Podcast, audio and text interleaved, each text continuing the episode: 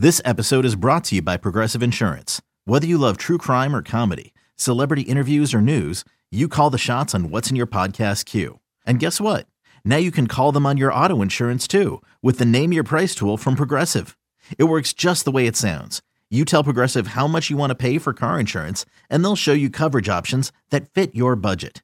Get your quote today at progressive.com to join the over 28 million drivers who trust Progressive. Progressive Casualty Insurance Company and Affiliates.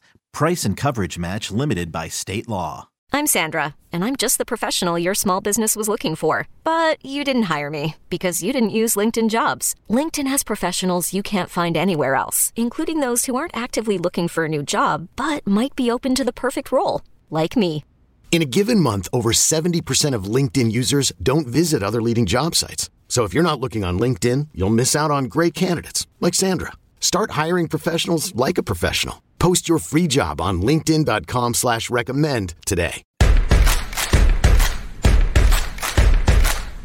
Buddy, we are back with yet the latest and always greatest. And this time, Andy, I mean it because we've got a very special guest joining us on the latest edition of Six Rings and Football Things, brought to you as always by your friends at WEEI, Odyssey, and 2400 Sports, not to mention a various host and array of sponsors whose live reads and advertisements have played before this podcast, afterwards, and sometimes and on occasion in the middle of it. On today's program, we're going to take a deeper, deeper, deeper dive into the 2023 draft class of the New England Patriots.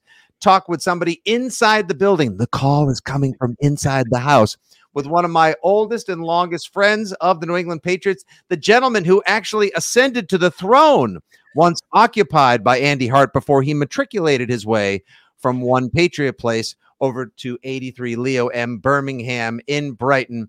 It's Hope he it. It's Jumbo, and of course, it's my guy, the Deuce, Mr. Pat's propaganda, the creator of the 28 to 3 meme himself, Mike Dussault from Patriots.com. What up, Deuce?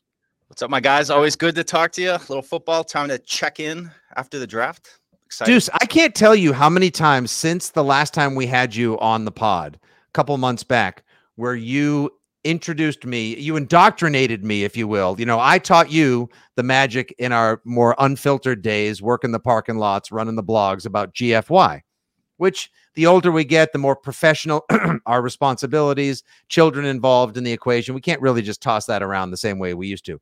But I got to tell you, three letter acronyms. I use SFG, serious football guy, so much now. It is like my favorite thing. Like that's what I want to name. I want all the, the three of us to start a football network called WSFG for serious football guys only. You'll be the you'll be the vice president. Uh, Andy, what's your job going to be? Um, let's keep us think- straight. I'm like the eye candy, I think.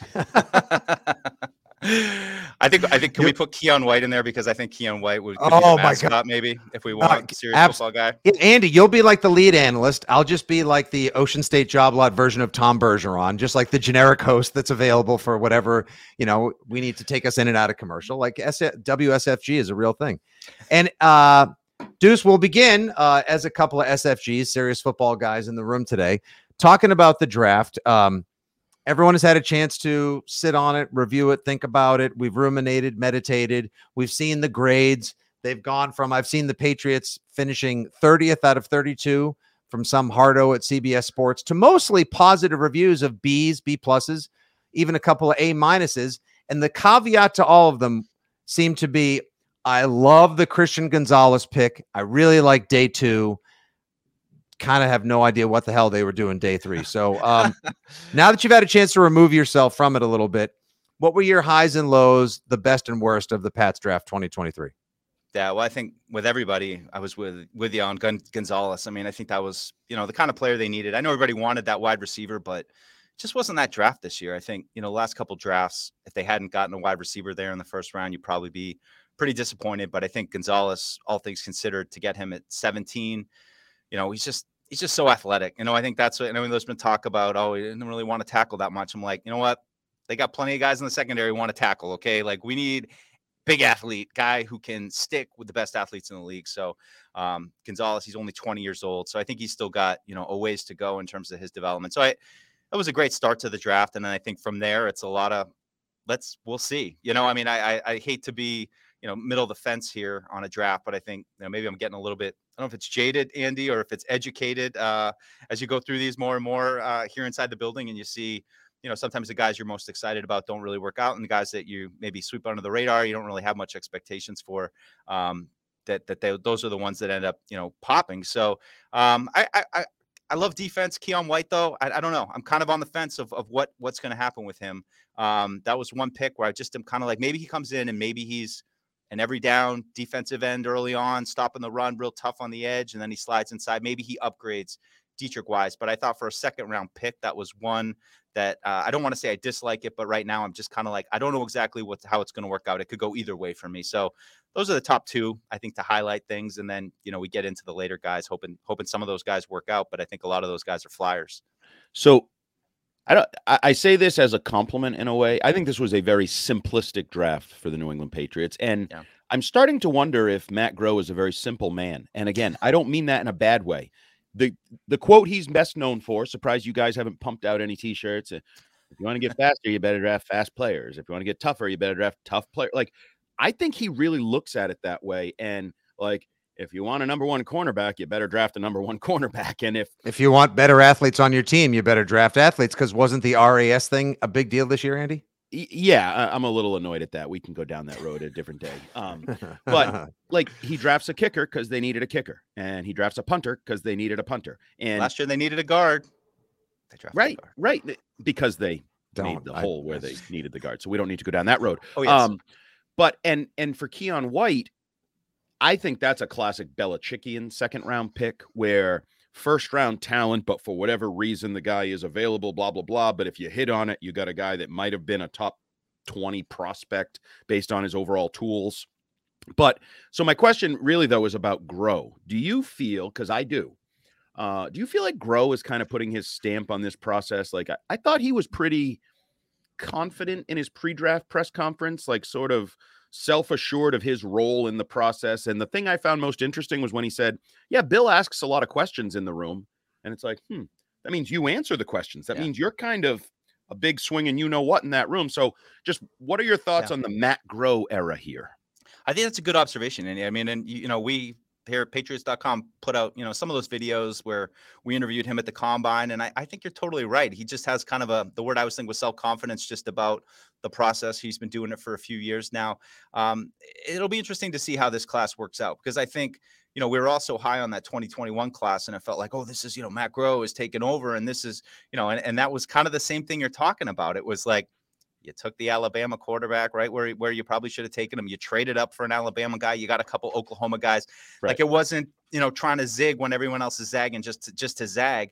Um, so I, I, like what you're saying, and I and I hope that it I hope that it works out that way. And I think you know I think you know you guys talking before t- talking about the six round you know receivers and you know I, I like those picks. Like I, I, think like and I hate to say like a six round can kind of change how you view the, the draft because I was just but it's it is they do feel like lottery cards and i don't know if either one of them are going to hit i think i'll be happy if one of them hits and i think it's a need that they have but i do think that there was a lot of paint by number it was just that i think everybody looked at the offense last year and said you know this is the side that really needs the help you didn't really get that immediate help and you know i do think that defense was kind of i don't want to say underratedly bad but i just think how are you going to get over the ed, that, that, how are you going to get over that hump against the really good quarterbacks and i mean you, you haven't really seen anything the last couple years with those front seven guys. So, you know, to your point, how many times are we going to run it back with Deatrich Wise, Lawrence Guy, Davon Godchaux? You know, it's the same thing. So to inject Keion White at the at the front level to you know see what we have with Mapu eh, with him you know as a linebacker safety how that all works out don't really know and then with Gonzalez you get guys at all three levels of the defense that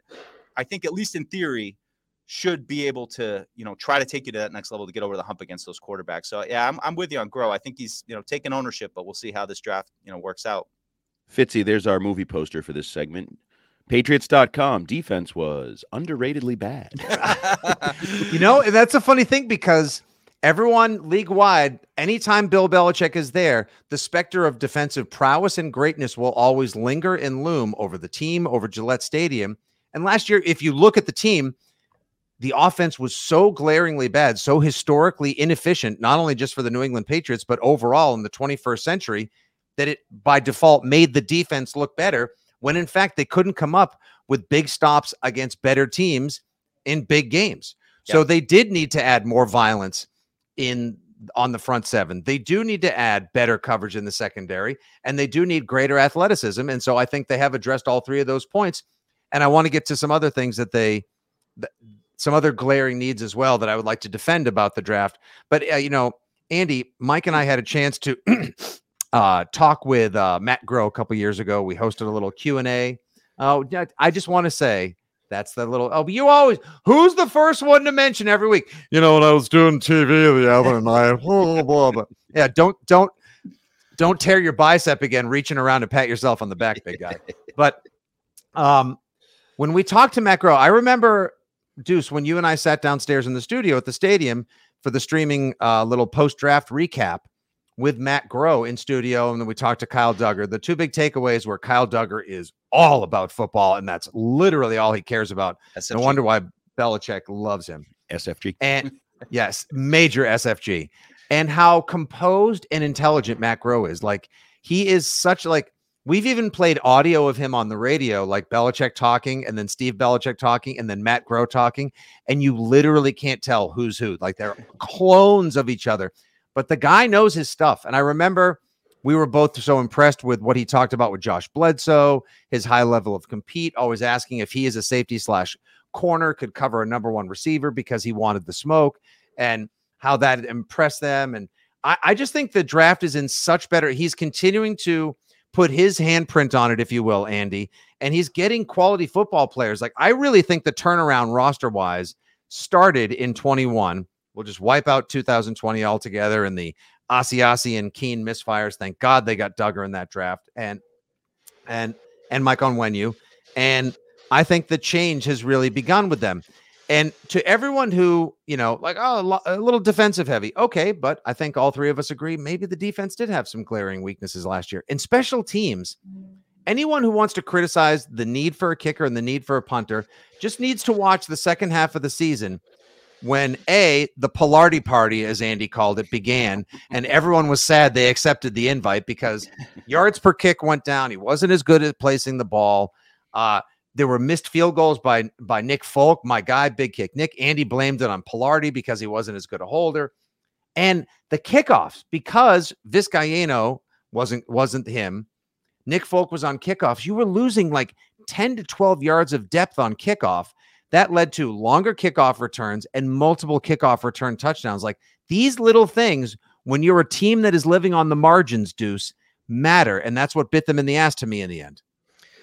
Yeah, I mean, you just hope it works out. You know, I mean, drafting a rookie kicker and a rookie punter at the same time. I mean, are there going to be growing pains with those guys? I mean, we saw him take that kid Justin Rohrwasser a couple years ago. He didn't even, you know, make it out of camp. Didn't even look like he could really kick. Uh, not to say that Ryland is or Baringer going to have that, but you know, they like Andy said, they kind of had the holes. They went, they filled it in the draft, and you know, you just hope that those guys, you know, are able to work out, that they're able to kick in the clutch, they're able, you know, and it sounds like they, you know, have all the serious football guy requirements. Talking to some of their coaches here over the last week or so, um, you know, I talked to the to the Eastern Michigan coach who. uh who said Ryland like came out of the womb mature. so I said that sounds about right. Um, you know, so and then you know, I'd also throw in the, the you know the bottom two defensive backs who are also kind of special teams guys. You know, I think it's just a, an issue of balancing it. And you know, as bad as the special teams where the offense was pretty bad too, and it mm-hmm. felt like the special teams kind of got more attention or at least more immediate attention than the offense did. And uh, you know, uh, you know, Perillo's uh, you know what Fred and him always say, Andy, of you know, don't pay attention to what they say, pay attention to what they do. And you know, for a large part, they're they're bringing it back with the offensive line. They're they're putting a lot on Bill O'Brien to kind of come in and make this all work together. Um, again, you know, if Boutte or Douglas works out, I think you know that's a, a, need to have some speed in the in the middle of the field, and I think Bill O'Brien could have some fun with those guys. But you know, it's just a lot on him, and and that I think is where the Patriots have to make up the difference. If, if the defense, you know, if Keion White doesn't come in and immediately contribute. Um, you know, it's just where are we going to? And the other one thing I'll just bring up too that just kind of a lingering, two lingering thoughts on the draft surprised they didn't get a tight end. Like, just how, how, do you not with with two guys on one year deals? Neither one of them really an ideal blocker to not even you know take a take a swing on one of those guys. I know Groh said um, that the party was was was kind of you know going by pretty quick um, with them, and and and then just you know defensive end with with Matthew Judon. Like, what happened? I keep saying this all off season. What happens if Matthew Judon gets goes down? I mean, I just I just think their depth on the stand up edge guys is just so thin. Are you expecting Uche to, to, to make another leap to, to play early downs? I'm not really, but you know, Perkins, Jennings, these are guys who haven't played a lot and haven't played at, you know, certainly the level that Judon has. So those are just two kind of lingering concerns, I think, coming out. How do you not get the tight end and, and what happens here at, at outside linebacker if Judon goes down? So I know you've heard this many times as I have. It's a mosaic, this this roster building thing, right? And it's yeah, never sure. done. There's still plenty of time to do more stuff. But plenty. in reality, I think, I mean, hell, we're seeing it. Everybody's putting out their roster projections. Like this is pretty much the group you're picking from. This yep. is your roster, your your personnel groupings on various situations are going to come from the guys that we now know. We can go to patriots.com, click, they are there. so the one thing I will defend Bill on a little bit was the whole free agency, they went offense. They added at tight end. They added at tackle. They added at running back. They added at receiver. Could have been different. Could have split it more in free agency and then maybe drafted a little bit different. But putting all those together, James Robinson, I want you to talk about in a minute. Just side note, because I love him and I think he's going to be a stud. Um, nice. But and like, he's how, pissed too. He's motivated. He, how do you how do you feel about the offseason? Like we're now in May and OTAs are ticking up, and we'll be at mini camps and availabilities. And how do you feel about the 1 to 90 roster that will turn into a 1 to 53? Do you feel better about this team? A little bit. Oh, and that and that's it. Oh, I mean, you know, I, I, feel a little bit about, and better about do for our last broadcast here on WSFG. Thanks for tuning in to the Serious Football Guy Show with Deuce, Hart, and Fitzy. We'll talk to you later. We bring you in for positivity because I, killed this guy. I know. Oh, I'm sorry. He I, ruined me, and now it seems what's going on, Deuce? I thought we were the Pats positive guys. Well, I mean, and, and uh, look, I gotta, I gotta, I gotta be honest. I mean, I, you know, and I think for all the credit we gave Matt Groh, I mean, I, I still think that the jury's largely out on last year's draft class and how much those guys are going to contribute. Yep. Um, you know, I, I don't really know with, with that whole class, and you know, now you add this class in. I look, I think with any draft class, it's hard to know, and and they certainly could have gotten a number of pieces that they needed. I think you know what they did in free agency is what they usually do in free agency and generally i think that that is a, a, smart way to build a team i think we saw in 2021 if you try to rectify all your mistakes with free agency you're going to overpay you're going to miss on some of them you're not going to end up filling the holes. The key is is the draft and that's really what we've been pounding here of like you know how you got into this mess was the draft and i mean i went back and did like some stupid research last couple of weeks of just compared to the division, I mean, they've missed flat out missed on more guys than any of those other three teams in the AFC East. I mean, just flat out missed guys that just never have contributed anything.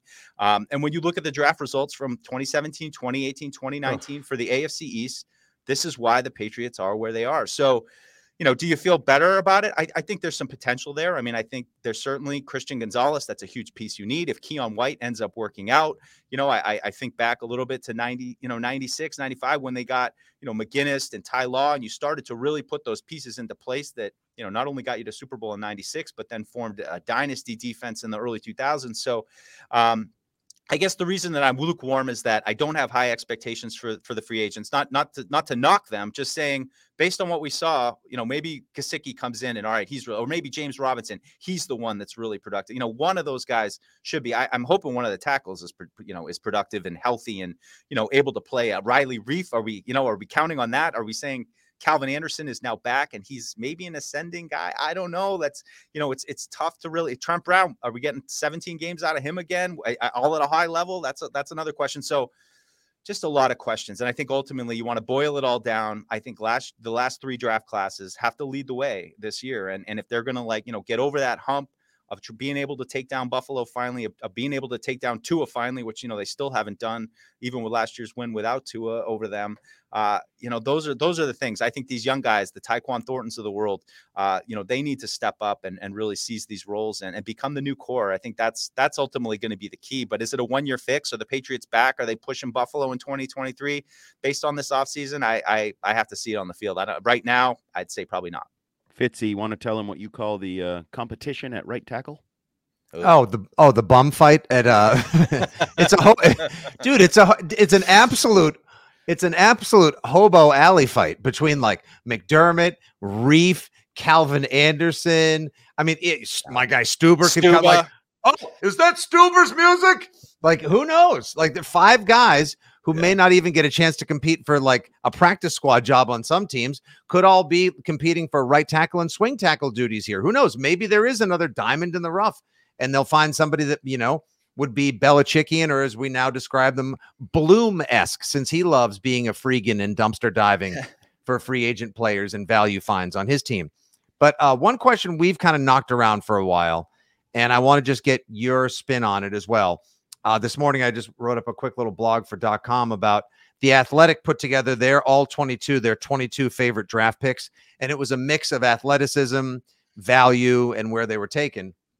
And they put two of the 22, or at least in terms of both sides of the ball, not special teamers, went to the Patriots. Sidy Sow, fourth rounder, because he may get a shot at tackle, which is impressive because he played there one year at Eastern Michigan.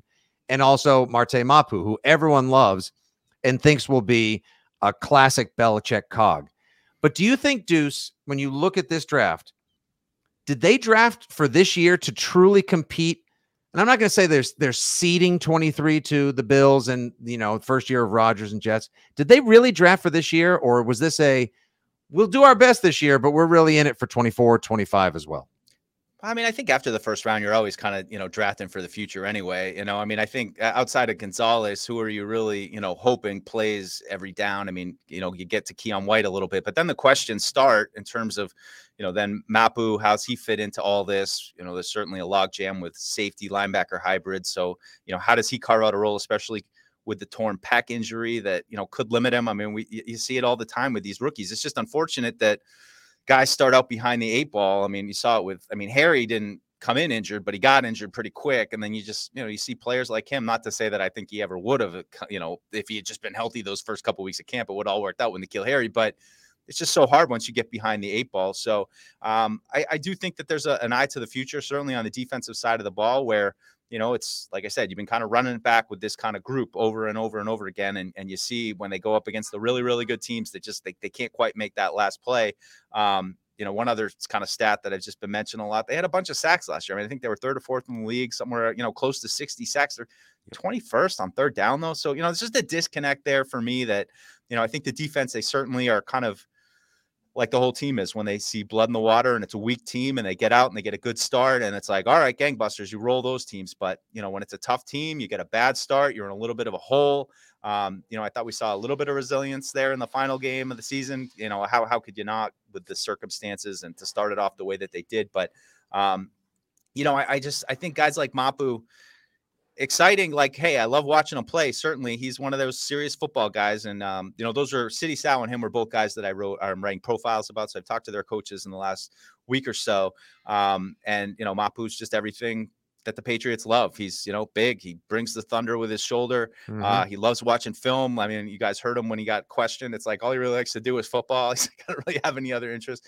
Um, and and as far as Sow too, I should I should just say I talked to his coach, Coach Creighton who, yeah, he played left tackle his first year. And I mean, he said, look, if we had two Sidy Sows on our team, they would have been at left tackle and left guard. And we just felt like for us, getting him in the middle of the line to get that interior push uh, was the most important thing to us. So that's why he kind of ended up inside. So I do think that there's some potential there. I've heard, you know, maybe some comps to like Marcus Cannon. I don't, you know, we saw Michael Onwenu play a little bit of right tackle, but is he going to be a left tackle in the pros? I don't know you know, and is, is Trent Brown going back to the left side? Not to keep this whole cycle going of questions, but right. that's how it goes right now, you know.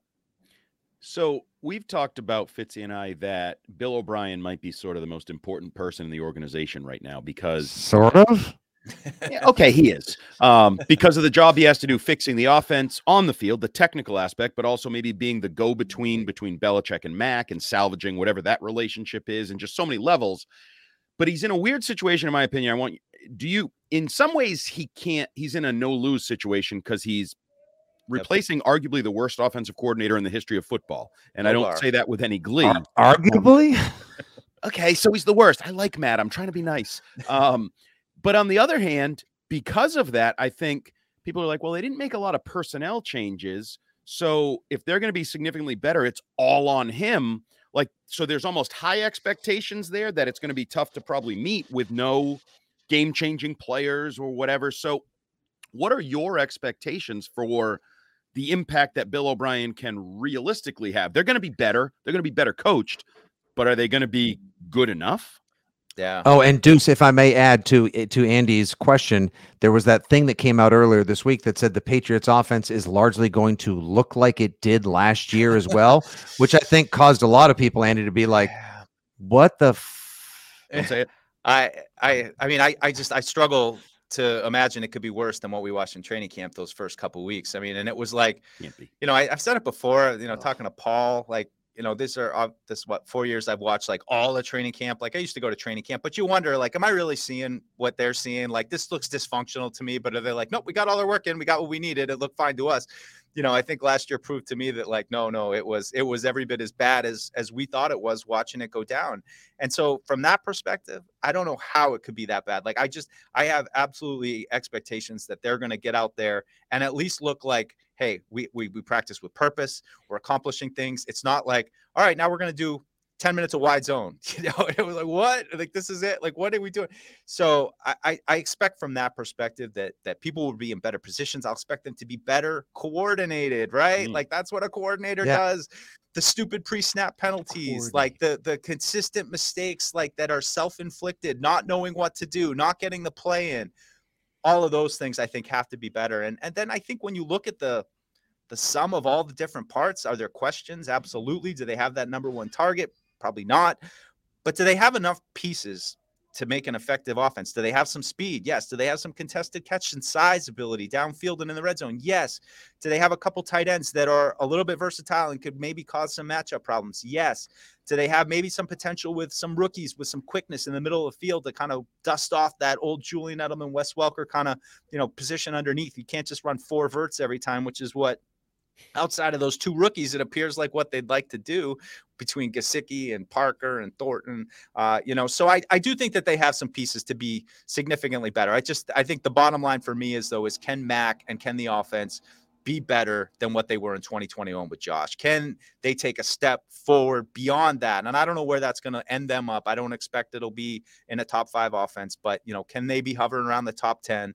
And put up some points against against some of the best defenses, especially in crunch time. Those are, you know, it's almost like specific questions of, of how can this are they going to end up at the end of the year, high rankings, all that probably not. But I think that they can be effective with the pieces if if they're coordinated and they all come together at the right time. Okay, picture this: it's Friday afternoon when a thought hits you. I can spend another weekend doing the same old whatever, or I can hop into my all-new Hyundai Santa Fe and hit the road. With available HTRAC all-wheel drive and three-row seating, my whole family can head deep into the wild. Conquer the weekend in the all-new Hyundai Santa Fe. Visit HyundaiUSA.com or call 562 for more details.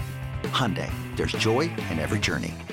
Yeah, that's. I, th- I think you said that. Can they take a step forward beyond 2021? First things first, they have to get back to the line where they began the 2022 right. season yep. before they took massive regressions and huge steps back last year. So the first step forward was bringing Bill O'Brien aboard. The second step forward was bringing in some new guys like Robinson to replace Harris. He doesn't really replace Harris, but he's your backup running back. Could be a cog that can be used all over the, uh, the green veritable chessboard, if you will.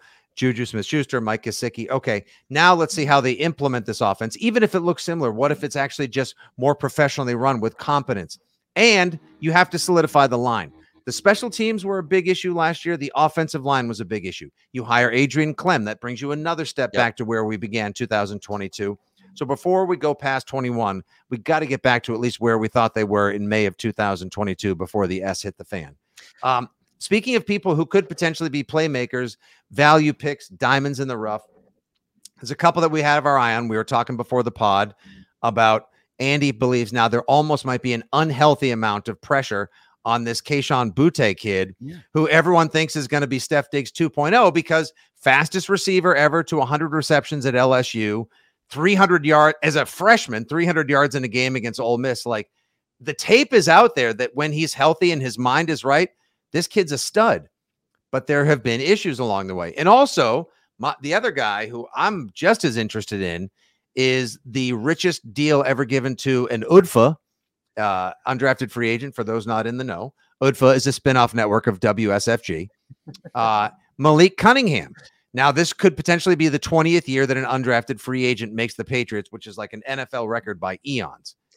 Um, this guy look like seriously talk you want to talk about like the market basket or the shaw's version of lamar jackson that's what I said, undrafted lamar that's what he is undra- that's it we're just going to call him i mean he can scoot he moves like with the ball in his hands he looks great i said you know uh, I asked Andy one day, you know, do you think they could try to put him on some sort of Edelman track where he returns kicks, tries to be a receiver? Because he himself said, I'll do whatever it takes to make the team.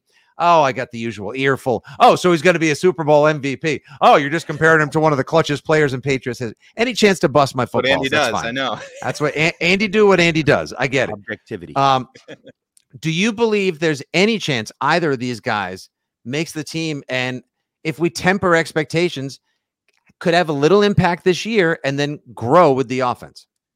Yeah, I mean, the Boutte thing kind of reminds me of what they did a lot in like the mid 2000s with Brady, where they'd get like, you know, this former first round pick receiver that flamed out and, you know, and bring him in, just give him a try. A lot of times didn't work out, but they were always open to that. So, I mean, I, I just, I love the, and I throw Demario Douglas in there too, because I just kind of consider True. those guys joined at the mm-hmm. hip. And I like what they both represent, where with Boutte, former five star recruit, did it at the highest level. If he had continued to do it, he would have been, you know, a first round kind of consideration guy has character, you know, concerns with with how everything went down last year and all the all the off field stuff. But at sixth round, I mean, what what what what do you have to lose? I don't really have high expectations um, for him, but I just I think one of those two. I need to see one of those two, and I you know, and Douglas is a small school guy, but you know has that kind of electric quickness, and I think Paul was was writing his uh, profile, and you know, kind of almost got the vibe of hey, if Marcus Jones played offense full time, this is kind of you know might what, what be might kind of be what he would be like. So hard to say like oh these guys are going to come in and you know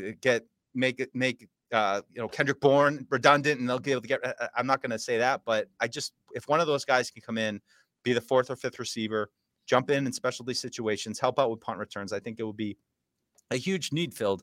As for Cunningham, I'm I'm I'm not really holding out hope he's going to be a receiver, but I do think that they've gotten lit up going back to like 2019 by Lamar and people of his ilk who run well. And you know, I think part of that is like one. I'd look at like a Mapu to say like like they're still last year. Watch Mack Wilson try to go against Lamar. Look like he was, as we said, in a blender the whole time. Um, you know, can they find somebody who's smart enough to and, and quick enough to keep up with those guys? So I just I like the thought of Cunningham even just being the practice squad guy. And you know, when we've got to face the Justin Fields or we've got to mm-hmm. face one of these mobile quarterbacks, we've got a guy who can't just get, who's not just going to give us a look, but is going to really show the kind of like speed that you need to be aware of that he has because you just can't recreate it. So I love the speed aspect of it. I, am not really holding out hope that there's some kind of intrigue that he's going to like, you know, push Mac and all of a sudden he's the third quarterback and all that kind of stuff. But um, I do think it's a big need and it's been a big problem for this defense. You talk about, you know, they're a little bit overrated when it goes well and they play a third string quarterback who doesn't really know, like, hey, it's all good then. But you know, when you get a quarterback who can run, and you got to think about that part of it. They've they've had some trouble. So we've touched a little bit on Groh and Bill O'Brien. I'm wondering what you think of the power structure within the organization, which has been obviously a big topic this offseason. Add in Jerod Mayo, Steve Belichick, Joe Judge, his role to that mix. Uh, I threw the phrase around for Bill Belichick, semi-retired. Um, I think he is now an overseer. I think he has a lot of people with a credibility, the word we've been using, but mm-hmm. also that he trusts in a lot of those roles. And maybe he won't have to be all, do all, wear all the hats, as Steve Belichick says. So, what are your overall thoughts of how this organization, coaching staff, the structure of everything comes together? Uh, maybe in response to the dysfunction of a year ago, and probably at the um, behest or the pushing of the Kraft family. Yeah, I think uh, it's interesting because I don't know how you guys felt, but I just like when Bill O'Brien came into the room a couple weeks ago and we got to interview him. It's just like this. I said to Paul, I'm like, this guy, he's got like head coach swagger. Like yep. he just like you know he just has a confidence about him and what he does, where he's been. He's obviously seen it all at this point. So I just love that ad- addition where it just feels like, all right, certainly Bill at this point can say, tell me what you need to, but I don't need to have my hand in this jar. Right. The only thing I just would wonder is how much of an influence did Bill have on the direction that the offense tried to take last year? I mean, I know it didn't work, but what was the impetus? Because it, you know, it seemed to everybody who was out there watching, you guys saw it. It's like, wow, they really want to push the ball down the field. That was the only thing they could really do.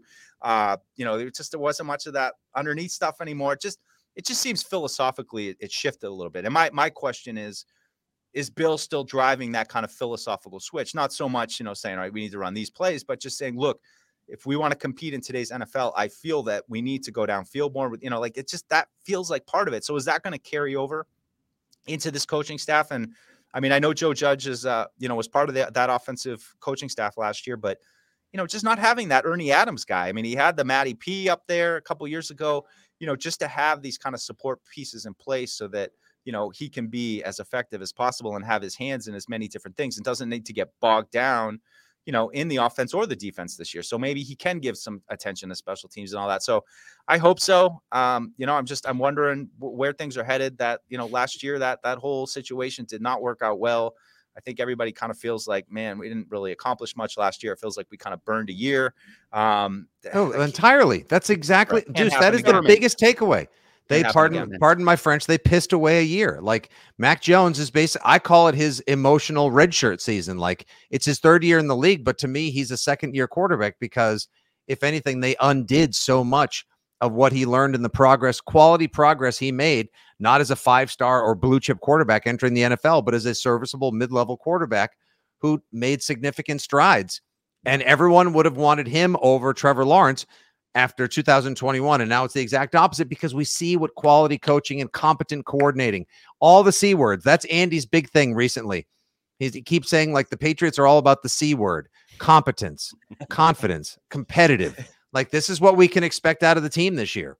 Uh, and I, I think that it's crazy to think that, and I, you know, I fawned over and geeked out about that graphic yesterday from the game day NFL on the socials, where it's like most playoff wins by NFL teams since 2000, and the Patriots have 30, and the next team doesn't even have half as many. And it just sort of washes over you, like, oh my god, we really will never wrap our mind around how great they were and how good we had it for so long but it is so jarring when you're like, okay, so we woke up every year and we're like, well, AFC championship for starters.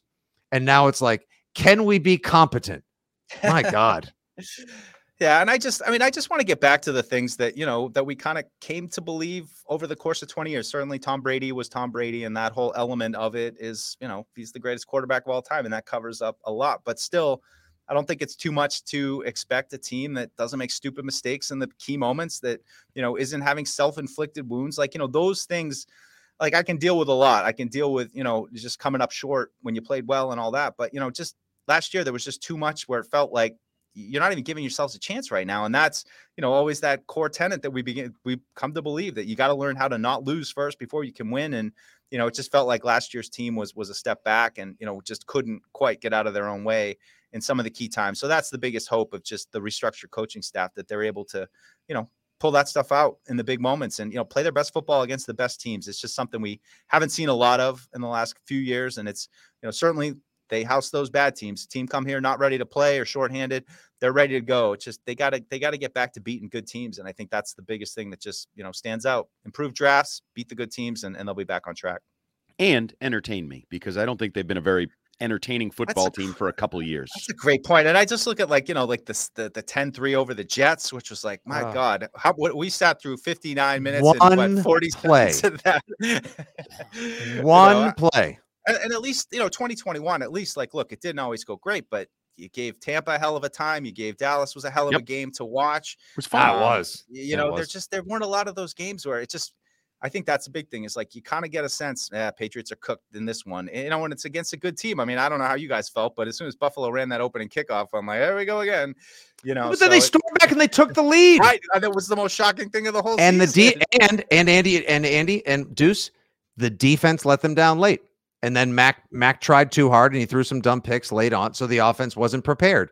Just kind of like back in the preseason of 2022, and they said uh, offensive players uh, reportedly said so what are we going to do if the defense reacts to the formation we put out there? And they were told, like, yeah, we'll figure that out later. We'll figure it out. Don't worry about it. Yeah, but that's the Bill O'Brien thing where he's got the answers right away. You know, he's just been through it all. And, you know, that kind of confidence trickles down through the team. And so, you know, I just, I do, I have high expectations for, for what he's able to do. I mean, I think, you know, it's just last year, the coaching, it just, it wasn't, it wasn't good enough. And I don't think the players ever bought in. And it's shocking in, in retrospect to say that because at the time I was like, I don't know how you were, Fitzy, like kicking and screaming the whole time. Like, this can't be it. Like, this can't be really bad. It can't be this bad. Really? Like, this is really how it's going to go. Oh, yeah. And the whole season. I mean, it's just, it was, you know, joint practices. I mean, everything. It was just, you're always kind of like, oh, oh, they had a couple good plays there, you know, like that. But it looked the same the whole season long. They make a couple big plays down the field.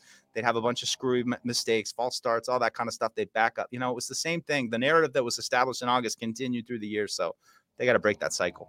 if the narrative this year is um, looking like let's just say that the narrative that the the Red Sox are going down. There were some low expectations, roster not exactly decked out in stars, but now they're a competitive team. They're entertaining. Probably not going to be a playoff team when the totality of the season plays out. It's a long year. But let's just say the Patriots go sort of down that same road. You mentioned it earlier. The division's tough. You're in a tough yep. division. If they are, I've been saying this, they might be a much better team that finishes in fourth place. Is that good enough? Like, is that enough for you? Is that enough for fans? Is that enough for Robert and Jonathan Kraft? Is that is that enough to be better but not good enough? I mean, if that's the situation, I mean, of course, you need to sit, tell me like, what do the losses look like? You know, oh, they lost in overtime to Buffalo. Like, oh my God, right. we had, you know, like, but I would just say, you know, kind of to get back to my last point, do you come out of the season feeling like, hey, we've got maybe two, maybe three potential NFL stars brewing on this team that we didn't quite realize before the season. And wow, you know, I I don't, I don't know how it's all going to work out, but holy crap, you know, Tyquan Thornton had 900 yards receiving, and you know had that one game where he was just he was running by everybody, and wow, Mac just looks rejuvenated with Bill O'Brien, and this really plays into all the strengths that we thought Mac Jones, you know, had in his coming out and in his first year of his ability to process and get the ball out quick to the right guy, and wow, when he's in an actually coordinated offense, that it's amazing how effective he can actually be. So, you know, but it's it's tough, and, and like you said, it's just the division is an absolute beast right now. And I mean, it's the common refrain: what would have happened last year with those Jets games if Aaron Rodgers had been on that team? It probably would have been a little bit different. So, um, a little. I, I, but I have to say, like, I just I haven't given up hope. I still, you know, I still have to see it with Miami. I have to see Miami sustain it because I don't think Miami's, you know, last couple drafts have been absolute slam dunks. Of course, they got Ramsey, and that's you know something you got to deal with. But and they got Chubb, and they and they got talent. I mean, there's no yeah. question they got talent in, in key spots, but. You know, I think the Patriots will be competitive with them. Um, you know, we'll see. I think everybody's just waiting with the Jets to see. All right, is it going to actually be good, or is it going to somehow still be a train wreck? I don't think anything can be ruled out with that team.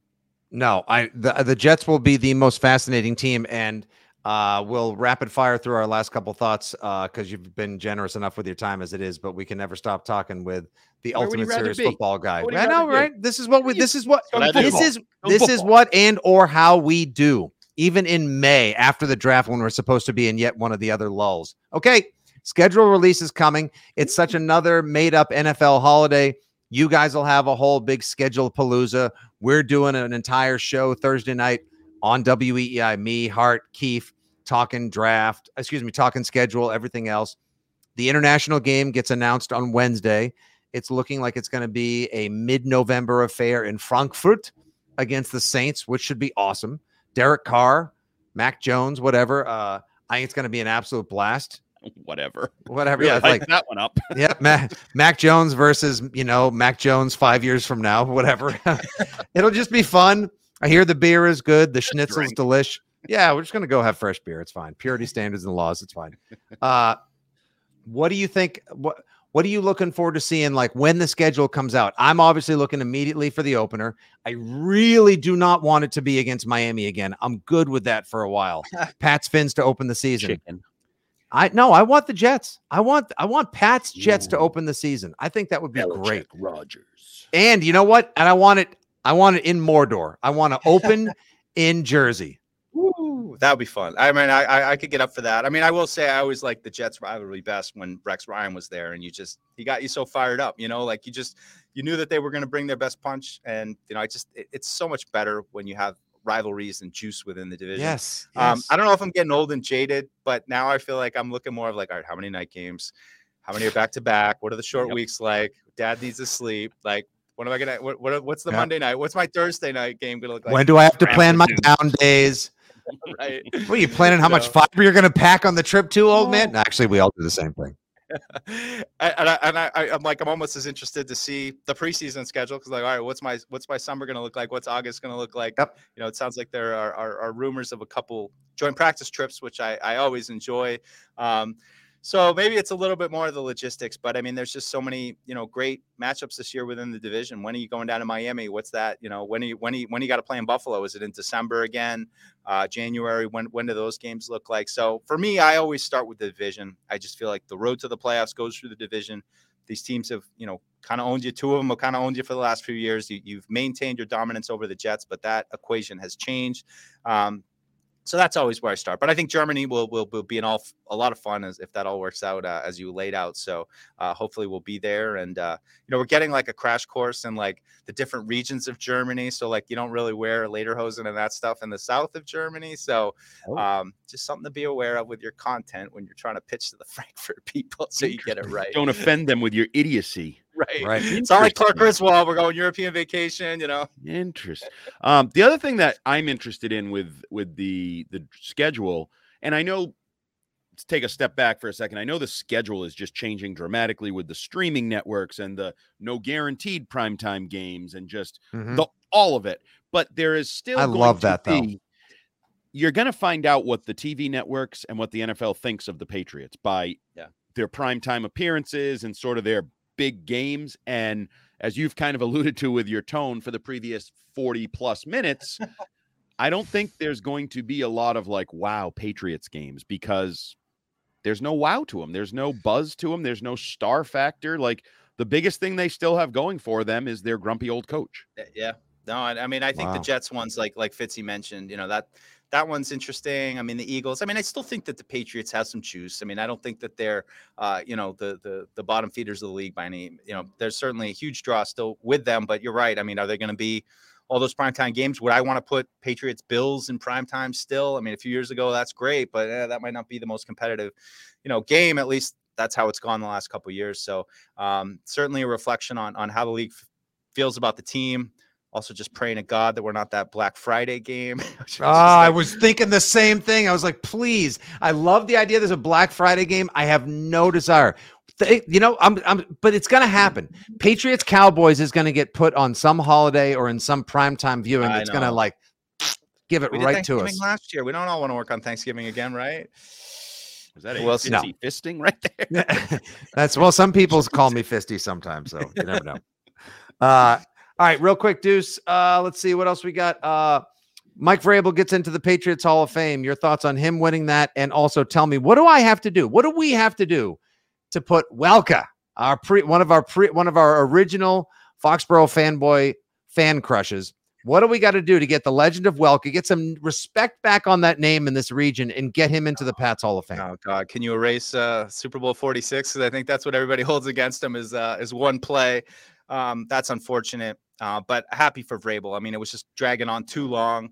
I mean, I just think in so many ways Vrabel embodies a lot of what we talk about with what this Patriots team was. And, you know, not to say that he was like a co- totally forgotten free agent cast off in Pittsburgh. I think he just, you know, was part of the rotation there at linebacker. He just wanted a chance to start. But, you know, we kind of started that whole thing of, hey, we, we signed these like free agent. You don't really know who he is. And he goes on to be, you know, just one of the most versatile players, catching touchdowns. I mean, 10 touchdowns. It's just insane to me. Uh, and some of those catches were just were so impressive. He was just such a hard ass too. I just I just love the way he played. He was total pain in the ass to play against. And just, you know, one of those players you talk about going into a game where you're like, I just have confidence because this guy's on my team. That was how I always felt about Mike Vrabel, you know, whether he's playing defense, offense, special teams, whatever it was. Um, so yeah, but we gotta get we gotta get Welker in there. It's one of the it's one of the things I just I hate about this is just how one play can can change things of, of, how fans look at a player. And I mean, just uh, the way you felt about that guy in 07, 08 without Brady, 2009 when he went down with his ACL, comes back in 2010 and is, you know, similarly productive. I mean, it's just there was no drop off. He was just such a unique and fun player to watch. He was just so tough. And and I, I'm I just it makes me bummed out that, you know, that kind of gets lost because of that, you know, one play in the Super Bowl, which I think most people kind of say, I always say, it's a tough catch that he maybe should have caught. you know? So did Bill like, O'Brien. Bill O'Brien said the same thing. He said it was after the game. He said it wasn't a drop. No, right. I mean it's, it's like hit him off the face. Throw mask. wasn't great. Throw I mean, wasn't great. Let's keep Brady out of the right. hall too. Right. I know. I know. You know, it's the Super Bowl and it's a huge play. and you can talk about the plays that Julian Edelman did come through in the Super Bowl that were, yeah. you know, that were similarly uh, difficult catches to make. But at the same time, you know, one play doesn't make a player. And, and I mean, the guy probably would have been MVP of 42 if they had if they had yep. hung on in that one too. So um, just love Welker and, and hope that that can all be water under the bridge someday. Uh, you know, have him come here and, and get a nice round of, of applause. But I don't know, man. Fans are fickle. Yeah, I blame you people. there we go. There's Andy. There we go. Finally. How dare you drop it? You yep. Foxborough faithful, faithful uh, my ass, as I like to say. All right, last qu- last question. We got to wrap. Ah, now he's getting angry. This has been yeah. too good a podcast for you to ruin it in the end. Last question, Andy. Uh, so simple one. I'm sure we'll talk to you again. But I'm asking this mostly because of the tone I got from you throughout this. Uh, what's Patriots' record going to be this year? Um, people are doing early rosters. We're doing early record predictions even yeah, before the schedule drop. Wow, nine and eight. Wow, wow. Nine and eight. Oh, that's actually really more gonna... optimistic than I took from your tone. no, I mean, look, I, I, look, I think that they were a better team last year than they ever put forth on the field. You know, and I, I mean, I think that you, you get overly depressed with how how ineffective it was last year, and you know, just the bad vibes overall that that kind of gathered steam throughout the season, and you know, you just didn't feel great about the team, and some of that still lingers. But I think you know the, the quality of the draft players that they're able to come in and i'm just you know so excited to to see gonzalez to see those two rookie receivers on the field in a couple weeks. I know it's otas you can't tell much but um, you know just i think that those guys it's if, if, those guys start to pop and you see something out of you know the guys from last year that maybe you didn't quite see enough is, is jack jones going to come back and you know all, everything's water under the bridge he's back out there he's going to be a contributor again okay um, you know, how do they fill the McCourty hole? That that's part of it too. But I, you know, if those young guys start to pop again, um, you know, I think we'll start to feel better. But it's just hard to say. You haven't made that, you know, huge change other than I think Bill O'Brien's enough to get you a couple more wins. And then if the players ascend, maybe maybe you get ten, maybe you get eleven. Yeah, I'm gonna I'm gonna go with the same damn record I keep offering every season, ten and seven.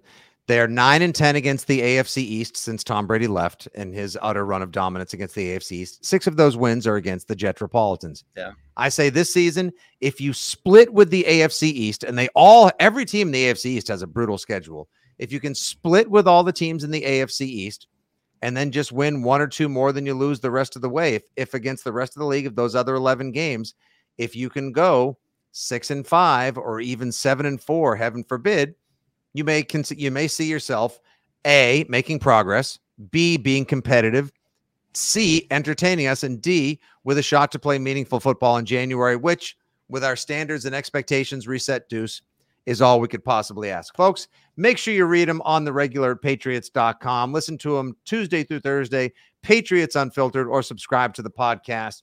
He's down there with the Laser Show, with Freddie Kirsch, with Perillo and company, always having a good time. Give him a follow on the tweet machine at Mike Dussault 19 as well. Deuce, it's been a pleasure. Uh, I hope we will speak again. We'll see you down the stadium this summertime. Hopefully, we'll actually hang out in person. Uh, and of course, you know, I'm good for the first round in Frankfurt come November. Love it. Thanks, guys. See you, Deuce. All right. All right, Deuce, that'll do. Uh, for Deuce, for Jumbo, this is Fitzy. Thanks for listening once again to Six Rings and Football Things brought to you by WEEI, Audacy, and 2400 Sports. Always a pleasure. Please rate, review, subscribe, and share. Take care. Good day. God bless. And as always, go Pats.